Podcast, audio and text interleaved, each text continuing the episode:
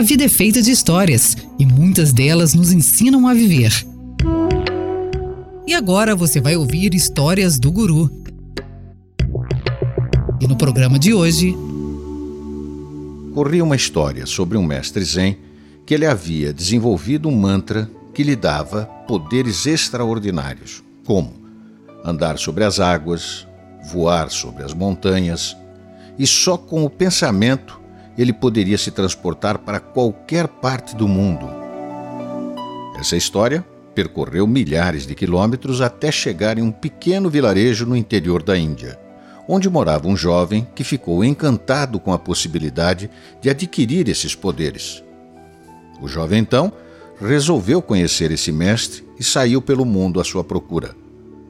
Depois de quase dois anos buscando o tal mestre, finalmente ele o encontrou em uma caverna no alto de uma montanha.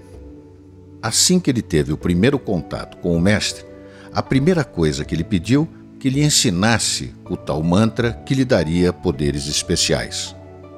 O mestre sorriu e disse: Eu vejo você um pouco ansioso. Não seria melhor você primeiro conhecer como tranquilizar a sua mente? O jovem retrucou, dizendo: eu estou há anos buscando aprender o tal mantra, que me dará poderes especiais, e isso sim é que irá me tranquilizar. O mestre então disse ao jovem que o mantra era apenas um hino, e ele era um instrumento de pensamento, que ele deveria dizer o mantra de forma repetida por sete vezes, e ao final ele iria adquirir os superpoderes. Entretanto, continuou o mestre. Eu já ensinei esse mantra para muitas pessoas e nenhuma delas, até hoje, havia conseguido a concentração necessária para atingir o estado de meditação que exige os tais poderes.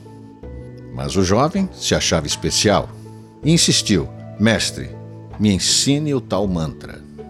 O mestre então falou a sequência de 21 palavras e disse que o jovem deveria repeti-las sete vezes, nessa mesma sequência.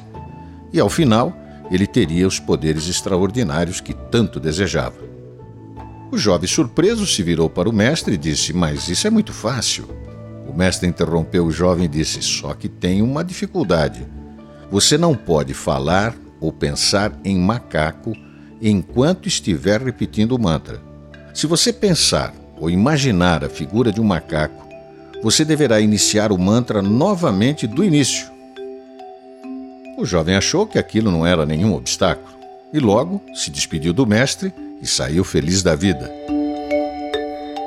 Assim que ele começou a caminhar de volta para casa, ele parou, pensou que com o mantra ele poderia chegar apenas com o pensamento e levaria muito menos tempo. Agora eu tenho superpoderes e começou a falar as palavras do mantra.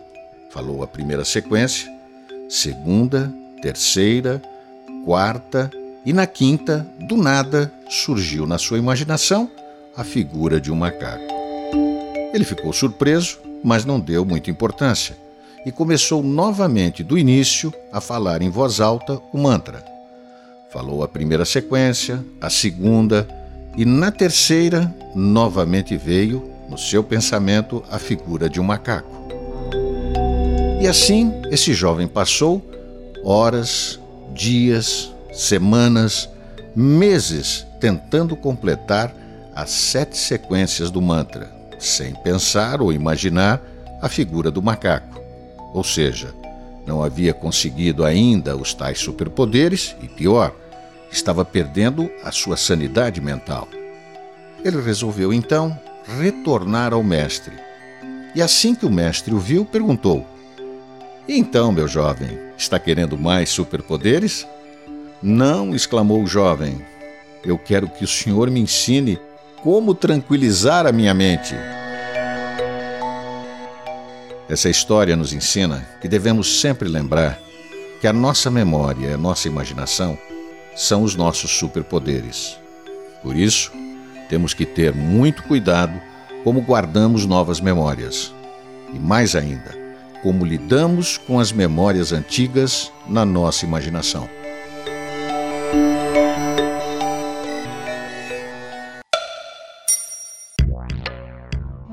Você acabou de ouvir Histórias do Guru, apresentado por Walter Bonásio. Todas as semanas um novo podcast do Guru, disponível no site vocêbrasil.com.br ou ainda nas plataformas de agregadores de podcast.